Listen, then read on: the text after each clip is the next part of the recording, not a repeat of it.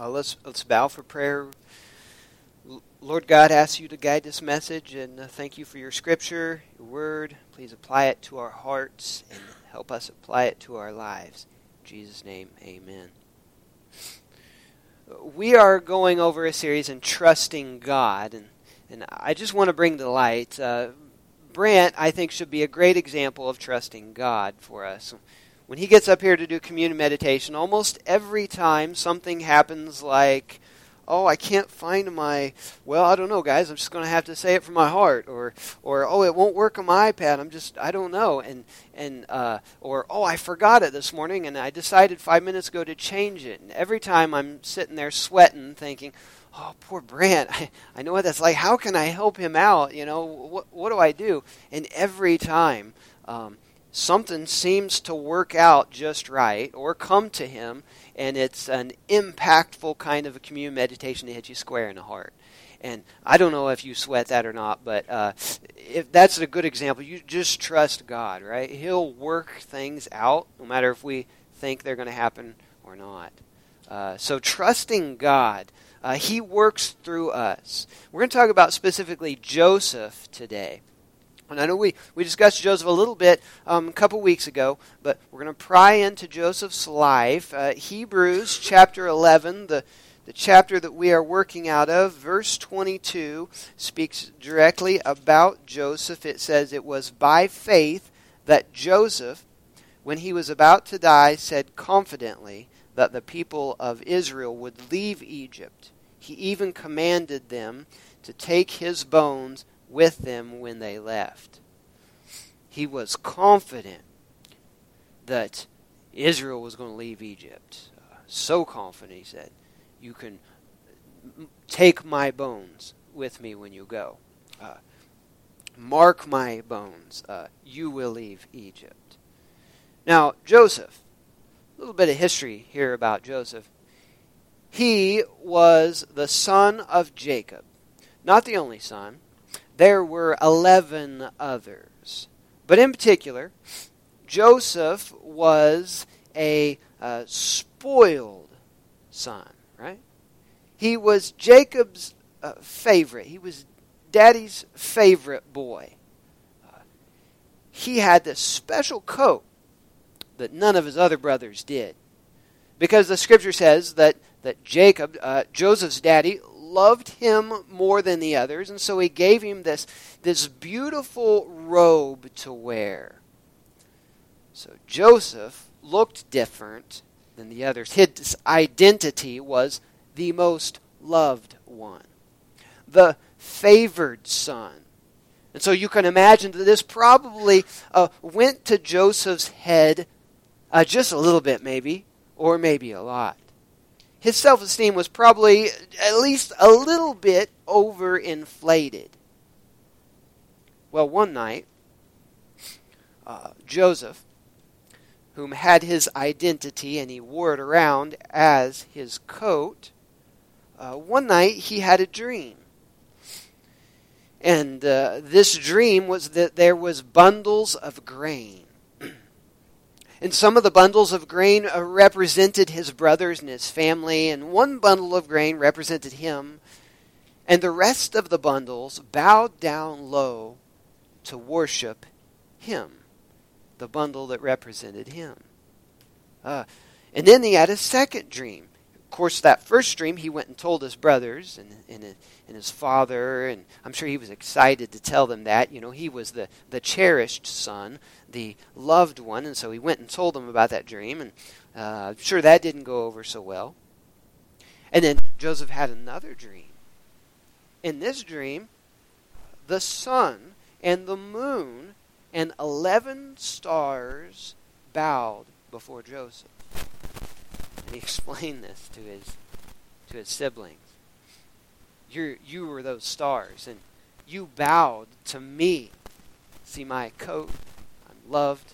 This is my identity. You're going to bow uh, to me. As you can imagine, uh, not popular with the family. Joseph's brothers. The scripture says Joseph's brothers hated him. So, uh, Joseph was probably pretty excited to see his dream come true. He's like, man, I can't wait for the time when they will actually bow before me because they're not liking me right now. Um, family life isn't so well. Uh, so the faster we can get to this point to where everybody just bows to me and I rule over them, the safer I'll be, the better off I will be. So I imagine he wanted that to come true quickly. But our dreams don't always come true the same way or in the same time frame that we think they should or that we expect they should. I had a dream this week. It was Monday night. And I had this dream and woke up on, on, on Tuesday morning. It was one of them dreams that uh, when you wake up, you're glad that it was a dream, that it wasn't true. And I have these dreams fairly often. This time, um, the dream was about about Les falling through a ceiling. And so I thought I, I, better do something about this, and so I, uh, I sent Les a message say say Hey Les, don't go up in the attic today. Um, and and then I tried to call him and I couldn't get a hold of him um, until later on that, that evening when he finally came in and, and seen the message or seen the uh, caller ID that I had called him. He didn't get my message. He called me back and he said, "What's going on?" I, I, I told him, "Well, my dream was that uh, you know we were up in the attic, Les, uh, and and I seen you walking around uh, in between the joists, and you fell through the the ceiling onto the floor down below, and I was running, trying to get to you, but I couldn't really get to you. This is one of those dreams. You're trying to run, and you just can't get very far." And uh, Les was hurt down downstairs. He'd fallen through, and uh, Les said, "Oh." So that that's interesting. And I said, Les, I prayed for you that that wouldn't happen. That didn't happen, did it? He said, No, no. Uh, I was working in the garage and I got into some dust that made me sick, uh, but I'm all right now. I like, scratched my head a little bit. I'm glad that didn't that didn't happen the way my dream did. Maybe it was because of the dust that made Les sick. Maybe that's what it was, and God wanted me to pray for him or warn him about that. And uh, then I went on about my life. And Les went on about his life. Uh, just passed it off, probably, probably the way it was, um, until uh, Friday, and my phone buzzed, and I pulled it out. It was from Les, and this picture was on my telephone. so a few days later, you can see where Les's foot was standing, I think, on that piece of ceiling material, and he pert near went through the ceiling of his garage.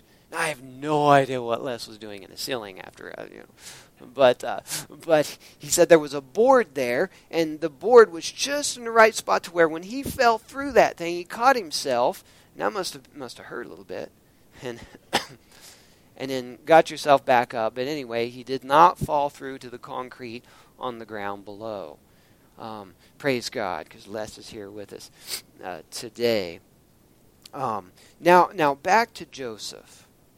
Uh, here he is in his beautiful coat, his coat that is his identity, uh, loved one, cherished one. He's going to do well because uh, his father loves him and, and he feels like he's important. He's got this identity that the favorite, and oh, the dreams to confirm it. I'm going to rule over my family. The, the sun and the stars and the, the moon will bow to me. But the brothers had had enough. They didn't want any more of this. Their little brother talking uh, such nonsense. So they plotted to kill him. So, look, this is what we'll do brothers plotted to take him out, except for one brother. Uh, one brother who, uh, by the way, Reuben, um, his name is Reuben. So yesterday you told me he was named after a sandwich. Um, I think probably you're named after this brother here in the Bible in the Old Testament because he was like, wait a second, wait a second, you brothers, the, you know, all the brothers were angry at Joseph as they want to kill him. But one brother said, uh, ooh, uh, I've got an idea. Uh, instead, let's throw him, let's throw Joseph into a well and then uh, leave him there to die, um, and it won't be on our hands, right? Well, secretly, Reuben um, had the plans later. I'll come back and I'll pull Joseph out and save his life, right? So that's what Reuben wanted to do with his brother. He had a little bit of compassion. Um, so here they are, though. Um, either way, they wanted to be done with Joseph. They wanted to strip Joseph of his identity one way or the other. Didn't like Joseph's identity. Genesis chapter 37, uh, verse 23 says So when Joseph arrived, his brothers ripped off the beautiful robe he was wearing. Here's the scene the brothers are out in the field. Jacob, Joseph's dad, sends Joseph out to help him. And Joseph is coming along, not knowing anything is going wrong. He's got his coat. And all of a sudden, the brothers grabbed a hold of that coat, stripped it off of him, took his identity, they threw him in the well. Boy, he's surely going to die now. Imagine what he was thinking. Life is done. I don't know what them dreams meant, but they aren't happening right now. Just then, caravan of traders came by. Whether it's through compassion in, in the uh, brothers' hearts a little bit, maybe, or, or maybe just a chance to earn some money, the brothers sold Joseph as a slave rather than leaving him there. Joseph was probably thinking, well, this is not what I expected. Not my identity, not what I've been dreaming of. Brings us to our first point. Stripped of identity, but saved from death. Joseph was stripped of his identity, but he was saved from death. He was a favorite son. You know, there's a lot of pride there. Sometimes we get proud and we are proud of ourselves or what we've done, or, or proud of others or our family, and, and that pride wells up, and, and we tend to forget God in the equation. Proverbs chapter 16, verse 18 says, Pride goes before destruction, and haughtiness before a fall. When you start feeling proud, it's only a matter of time before you are surprised by fall. Life is surely to surprise you if you get too proud. And it's never a fun experience. It's uh, it's never good to be stripped of your identity when it is fully in yourself. Joseph had dreams of the future. We have our way, and then there is God's way. A lot of scriptures talk about this. We can make decisions, we can make plans, but then there is God's plan, and God's plan is what matters. Last night I went to a, a uh, winter banquet for our homeschool sports co op, and awards were given. And one of the most memorable things about last night for me was that uh, uh, one of the, the, the grandpas of the, the kids that were playing, um, he's, he's the guy who got to do the announcing. Um, he did he, he was a, the sports commentator, so they live stream the games for those of us who can't make it to every game out of town. Um, they will live stream on Facebook, and you get to watch it. And so this fella, he he uh, commentated, which is really helpful for a guy who doesn't know much about basketball like me. So I get to hear what's going on, and he tells me what's going on. Well, he got up to speak last night. they called him up to thank him for his service in that. And he said, You know, when I was a kid, I had this dream of being a, a sports commentator, an announcer. And, well, he didn't get to do that. Uh, he grew up and, and took another job, and actually, he became a pastor, and he was a pastor in Yates Center for uh, many, many years. And then he retired a couple years ago. So he is this retired old man, and uh, all of a sudden, the opportunity to do his dream so many years ago came up. And he's getting to do it, uh, you know, uh, several times a week to announce the games of this, and, and really loved this. That is a very touching moment. You know, sometimes God has a way for us, and uh, we don't often know what it is. Dreams of the future. First Peter, verse five, uh, chapter five, verse six says, So humble yourselves under the mighty power of God, and at the right time he will lift you up in honor. At the right time. We don't have the right time. We can make choices. God has the right time, and he knows when that time is. We need to align ourselves with his time and be understanding of that. Joseph's situation made him recognize his need for God.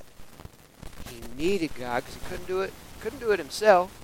It wasn't going to work out the way he thought it was going to work out.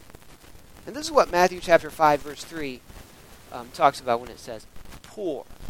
God blesses those who are poor and realize their need for Him.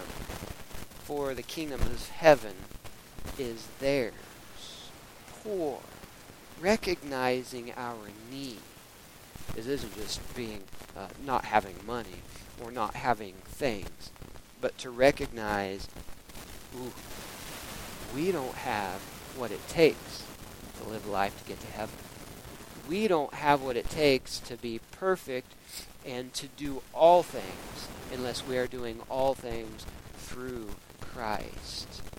We need to recognize our need for Him and I bet Joseph, after he was stripped of his identity, seriously thought about this. Because we see that the things that happen in his life, um, we see blessing through his choices and the way he worked. We should strip off our worldly identity. Uh, we all get a worldly identity at some point or another. It's just one of those temptations that uh, plagues us. Colossians uh, in chapter 3 says, Strip off your old sinful nature. Strip it off. And all its wicked deeds. Put on your new nature and be renewed as you learn to know your Creator and become like Him. Be renewed after you strip it off. Now, don't just take off your coat and put on another one. That is, uh, well, don't just strip off your coat and not put on another one. That's that's a way for um, for for something to come in to take you over again. One of the things that uh, I've learned from Larry, and you probably uh, learn this as well, is he always say, if you get rid of sin, you have to replace it with light, with Jesus. Because if you don't, then something is going to come back in, and the, the, the evil one is constantly trying to occupy that space. You can't leave a void space. So strip off your sinful nature and put on the new nature. A new coat, a new identity. I'm loved by God I am his child. Hey, a quote that I that I like, and I can't remember who said it, uh, but uh, it's a good quote. It's a smart person learns from their mistakes, but a wise person learns from others' mistakes. Well, how much could we benefit? Uh, our our learning curve could be exponentially greater if we could learn from others' mistakes. And with that comes wisdom. And that's the way it should be. If, if you had to make make every mistake and, and that's the only way you learn to make it yourself, you'd be in rough shape. Some some people it seems like they do that. And uh, we can learn from that. I think they would want us to learn from that. God's purpose uh, for the future is to lift us up. That's part of the uh, First Peter verse in chapter five, um, verse six. It says, "As at the right time, the right time, He will lift you up in honor." So, Joseph's future, he stripped of his identity now. sold to some traders and uh, you know sent off to another another place to, to Egypt and he gets bought by an Egyptian officer named Potiphar and Joseph just uh, you know works hard to do what he needs to do. He does what is what is a uh, his uh, master tells him to do and works his way up to where he's uh, second in control of Potiphar's house, only second to Potiphar. Potiphar's house and all of his things that are going on there are going well because Joseph is doing such a good job managing Potiphar's house. Nothing that every, everything is going well except for one thing. See, Potiphar has a wife. Potiphar's wife is not as cool as, as, as Potiphar seems to be. Potiphar's wife has a lust desire after Joseph. And she uh, wants him, and so she puts herself in situations to get Joseph. She sets a trap to get Joseph so that she can have her way, fulfill her lustful desires. And Joseph is intentionally staying away from her. Right? Good example for us. He intentionally stays away. He removes that situation. He's not all prideful and not all thinking, hey, look who I am anymore. He's like, uh, let me just go around that situation. Until one day, there's nobody at home. Nobody in Potiphar's house except for Potiphar's wife. And Joseph has some work to do, and he goes in and he walks into a trap.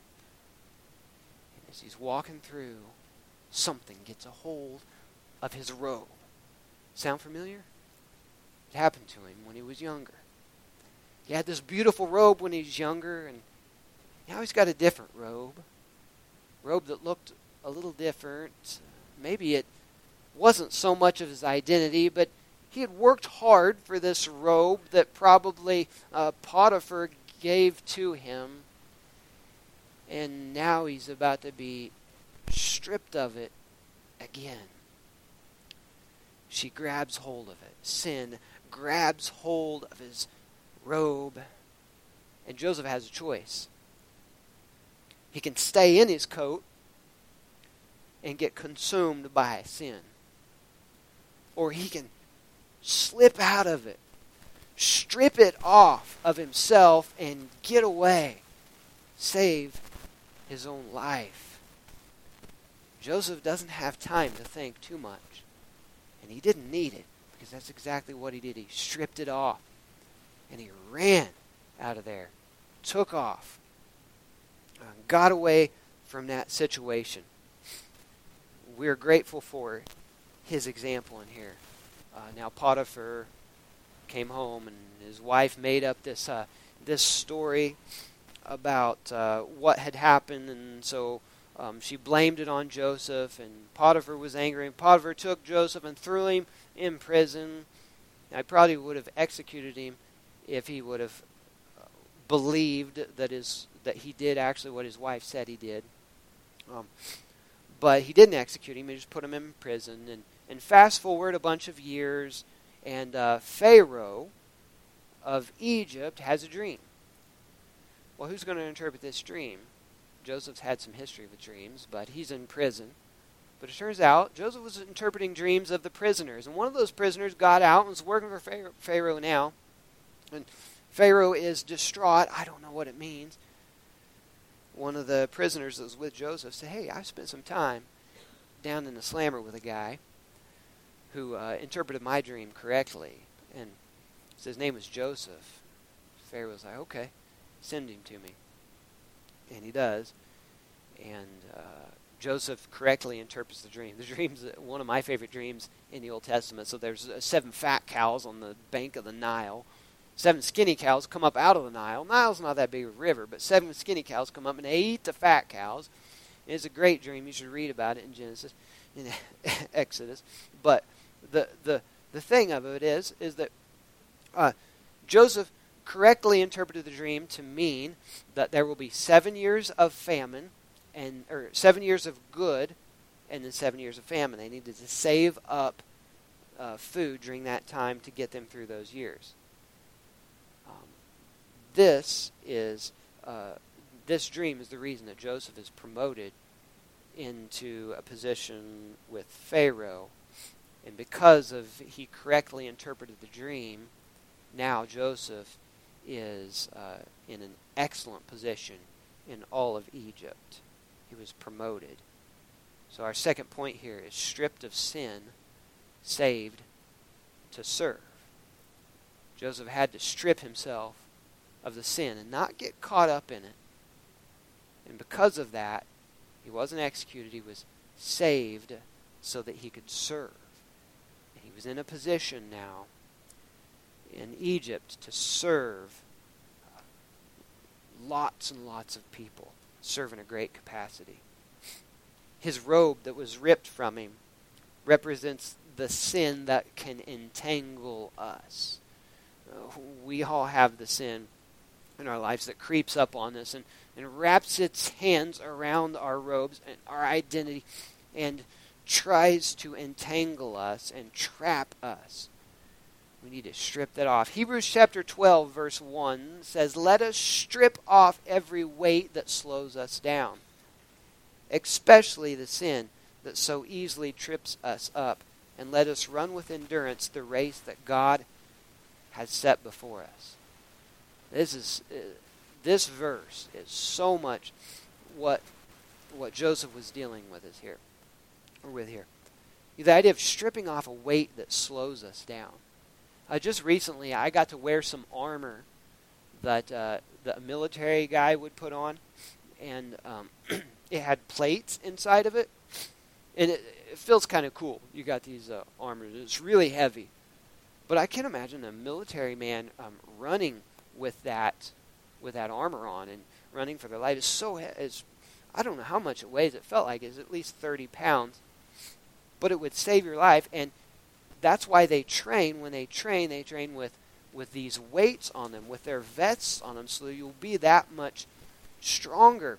But listen, when you got the wrong kind of weight on, the kind of weight that's not going to save you, the kind of weight that is sin that is meant to hold you back and weld you to the world, to the ground, you need to strip that off because it is going to slow you down.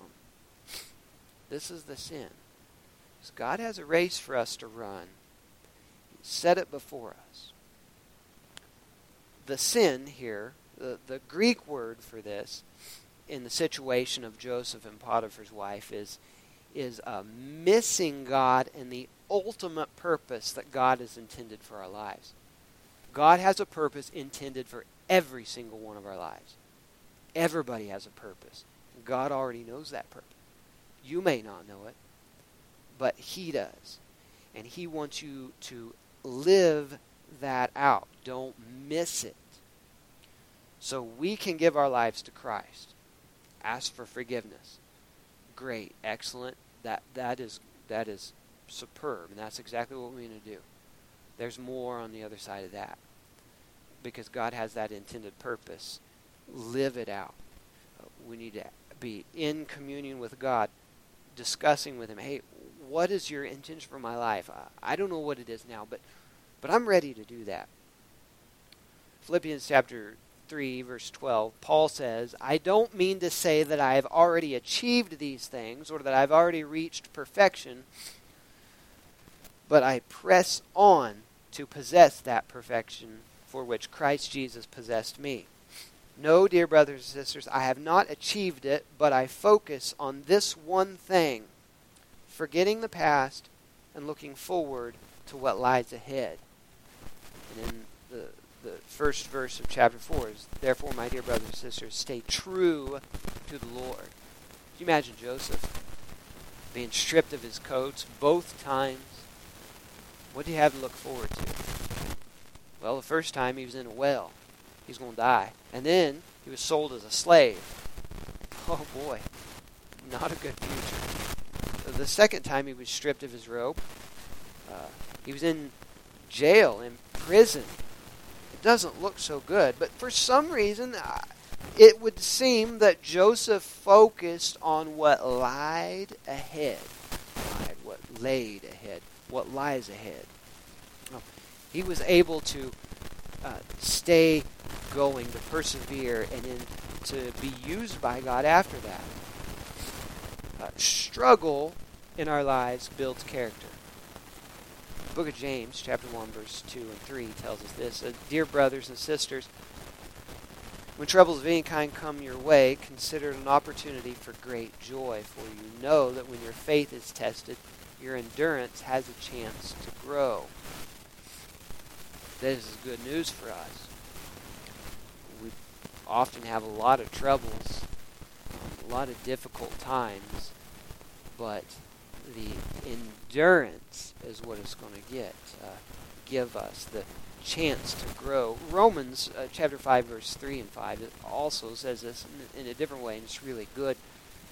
We can rejoice too when we run into problems and trials for we know that they help us develop endurance. And endurance develops strength of character and character strengthens our confident hope of salvation. And this hope will not lead to disappointment. I think about the person who runs a race or a strength trainer he doesn't sit at home after a tough workout and think, oh, my muscles are sore. It's going to be no good. I'll never be able to use them again. Um, I can't work out again because it hurt me. No, he's like, mm, that hurt, but tomorrow it's going to be a little bigger, a little stronger, and and you know that that uh, that difficultness, that th- those problems and the trials. We know that they help us develop uh, develop endurance and strength of character and, and confident hope of salvation. It Won't lead to dis- disappointment. It all leads us to where God wants us to be to do His work. Ephesians chapter 4, verse 22 says, Throw off your old sinful nature and your former way of life, which is corrupted by lust and deception. Instead, let the Spirit renew your thoughts and attitudes Put on your new nature, created to be like God, truly righteous and holy. Again, Joseph, throw off. He had that jacket or his robe um, when he was working for Potiphar. And it was caught up in that trap. He's like, who cares about the coat anymore? Leave it behind. It was once important to me, but I'm getting out of here. Throw it off. If it's going to destroy you, pull you down, get rid of it no lust and deception. Um, instead, be renewed by the Spirit. Joseph won that battle. He was victorious. And while he suffered a little while in prison, that was the first thing that happened after that. God used it to mold Joseph into a leader that God could use. In, in Egypt, there was a famine coming. Famine is coming, and it's going to destroy Egypt, except Joseph was able to interpret Pharaoh's dreams. When Pharaoh heard Joseph's interpretation, Pharaoh was scared. He was afraid. This, this is not good. My, my whole kingdom, seven years of famine. But he trusted Joseph in his character and uh, Genesis chapter 50, verse 19 through 21 says, But Joseph replied, Don't be afraid of me. Am I God that I can punish you? You intended to harm me, but God intended it for all for good. He brought me to this position so I could save the lives of many people. No, don't be afraid. I will continue to take care of you and your children. So he reassured them by speaking kindly to them. And through that, uh, Egypt was was saved from those seven years of famine. Joseph wouldn't have been able to serve his people in Egypt through saving them from the famine if he had stayed inside of that robe. If he hadn't slipped off out of it, sh- stripped it off, he wouldn't be able to do that to save Egypt. If we, folks, if we stay in our sin, we're not going to be able to serve God and others in the way God wants us to. I beg you, strip off your sin and hand it over to Jesus. Take up your new nature and start working and living in the life giving way that God has planned for you. Stripped of sin and saved to serve. Our third point for t- today and last point is stripped of flesh, saved forever. Listen, guys, none of this matters if we don't have Jesus. And not just have Jesus, but can personally, publicly, and confidently proclaim that Jesus is God and always was perfect and did take died to take the sin um, of those who accept him and lived again here on earth and lives in heaven so that we can get through the chasm between here and heaven. I, I say chasm. What, what's chasm? it's like a space between uh, where you are and where you want to get to. It's, it's a, a thing that prevents the travel to there. Um, we can think of it in, in a little bit different way. Maybe, maybe a filter. Uh, just recently, my dad bought this fancy filter for water. It's probably it's probably a good idea. You never know what's in your in your water. So he bought this this filter system to filter all the bad stuff out of water, so that when you drink it, um, you will have fresh water. Now, filters are good. You can pour in some seriously seriously bad water, and out the bottom comes fresh water. And so, it seems like uh, seems like you know, Jesus is a filter that that we have to get through to to let all our sins off, and once we get through the filter Jesus, then we can go to heaven. But the problem with that illustration is is that filters oh they aren't they aren't perfect. You ever read those filters in water? It says guaranteed to filter out 99.9% of all of whatever. Um, 99 point some percent. They don't filter filter out everything. So I don't think Jesus is like a filter. But you know, the only way that I know of to get pure water, 100% pure water, is to distill it, to uh, evaporate it, turn it from a liquid into a gas, and then into a liquid again. Perfect liquid this time. All the imperfections were left behind when it was when it was turned from that liquid to a gas. Now stick with me here. Here on earth, we are stripping off sin and, and doing our best to be like Jesus, right? Stripping that sin off, um, doing what we can, what He's told us to. But the magic, if you will, the magic happens in the transfer of the physical to spiritual, the earthly to heavenly, the temporal to eternal. It's kind of weird to think of people being distilled, of, of, of that happening to us. Uh, but, you know, we've got to leave this body behind to get to heaven. The thought of our sin um, being uh, being separated from us, we have to turn to something. You know, death. The thought of that is is not comfortable. But the process of distillation, that's what happens. But wait, Scripture says that we can't we can't be free from sin here on earth, right? Even though it's always uh, it's always plaguing us here, um, and we won't be totally free from it until we um, we won't be totally free from it until we are distilled or get to heaven. Uh, the the magic part, uh, since we aren't we aren't free from our sin completely, happens through Jesus. Jesus' distillation works for us. See, he went to a cross. As he was going to that cross, I thinking this this is going to hurt. This is to, he carried you know, all of our sin. All of our sin there. Not only did he have uh, just one person's sin, because he didn't have any sin of his own, but if we were to pay for our sins, it would hurt. That's an understatement. Jesus had everybody's sin.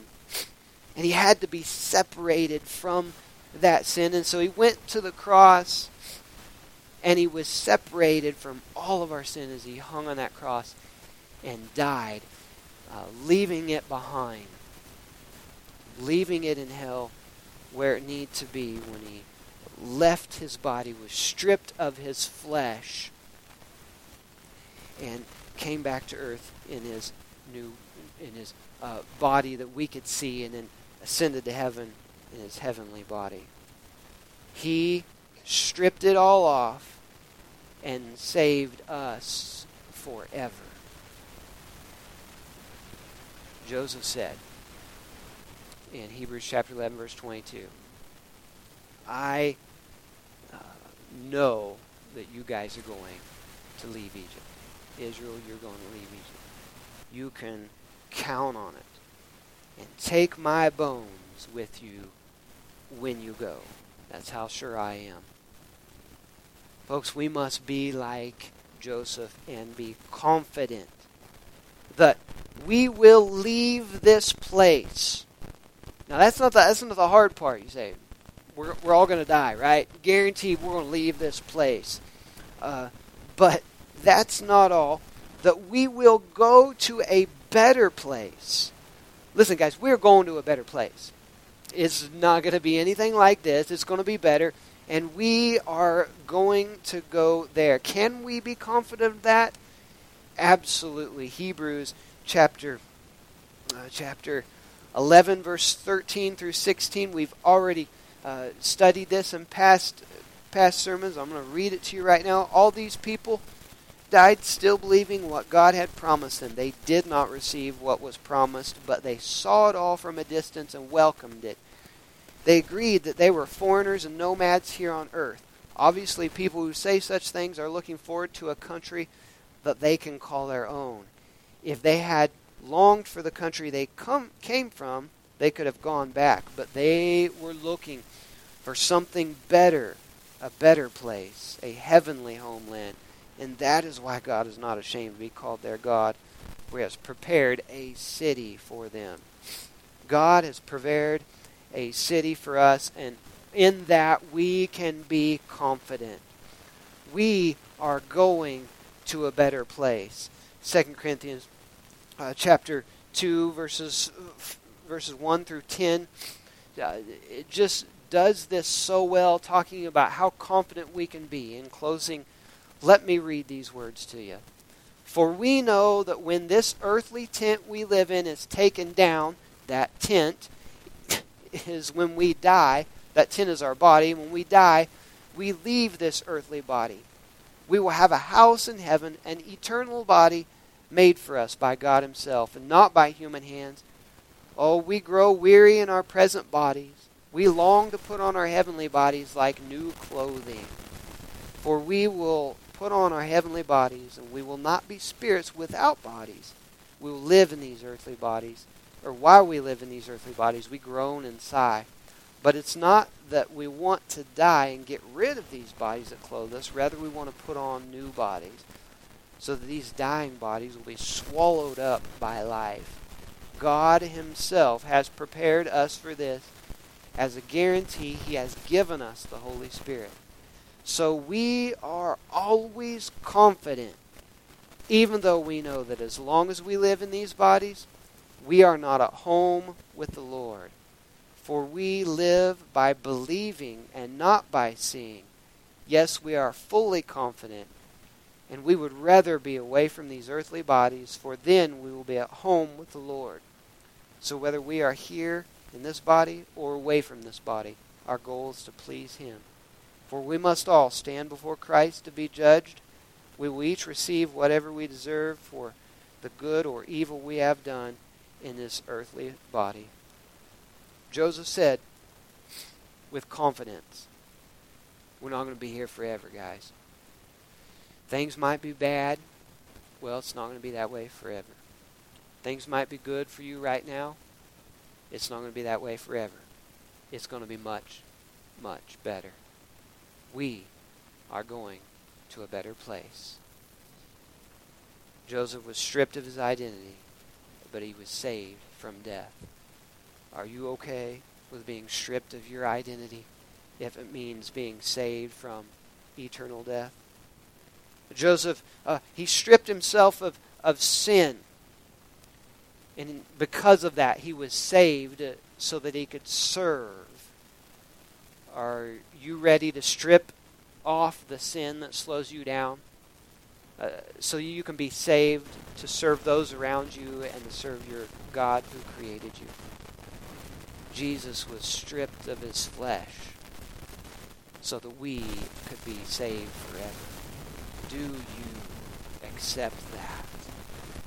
Let's pray. Father God, we are so grateful for what you did for us in, in giving your Son so that he could take all of our sins away, so that we could be with you in heaven, Lord.